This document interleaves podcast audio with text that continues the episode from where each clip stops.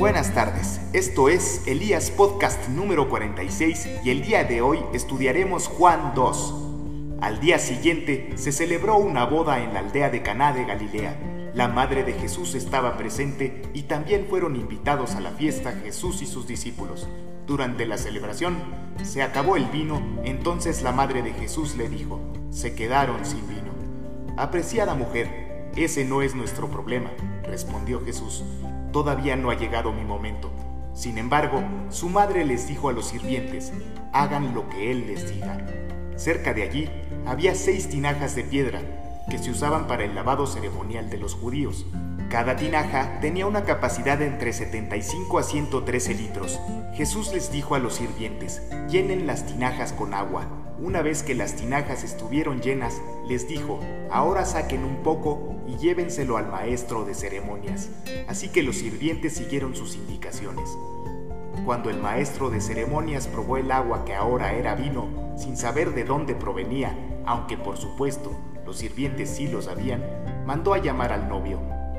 Un anfitrión siempre sirve el mejor vino primero, le dijo, y una vez que todos han bebido bastante, comienza a ofrecer el vino más barato. Pero tú has guardado el mejor vino hasta ahora.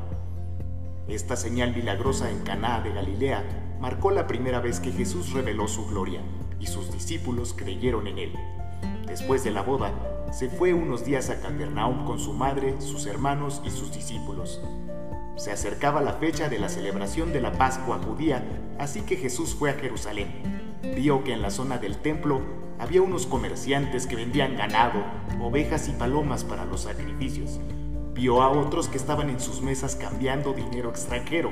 Jesús se hizo un látigo con unas cuerdas y expulsó a todos del templo. Echó las ovejas y el ganado, arrojó por el suelo las monedas de los cambistas y les volteó las mesas. Luego se dirigió a los que vendían palomas y les dijo, saquen todas esas cosas de aquí, dejen de convertir la casa de mi padre en un mercado. Entonces sus discípulos recordaron la profecía de las escrituras que dice, el celo por la casa de Dios me consumirá. Pero los líderes judíos exigieron, ¿qué estás haciendo? Si Dios te dio autoridad para hacer esto, muéstranos una señal milagrosa que lo compruebe. De acuerdo, contestó Jesús, destruyan este templo y en tres días lo levantaré. ¿Qué dices? exclamaron.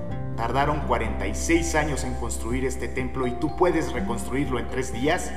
Pero cuando Jesús dijo, este templo se refería a su propio cuerpo. Después que resucitó de los muertos, sus discípulos recordaron que había dicho esto y creyeron en las escrituras y también en lo que Jesús había dicho. Debido a las señales milagrosas que Jesús hizo en Jerusalén durante la celebración de la Pascua, muchos comenzaron a confiar en Él. Pero Jesús no confiaba en ellos, porque conocía todo acerca de las personas. No hacía falta que nadie le dijera sobre la naturaleza humana, pues Él sabía lo que había en el corazón de cada persona. Si les gustó el contenido, los invito a escucharnos cada semana en Spotify o Anchor. Dios los bendiga.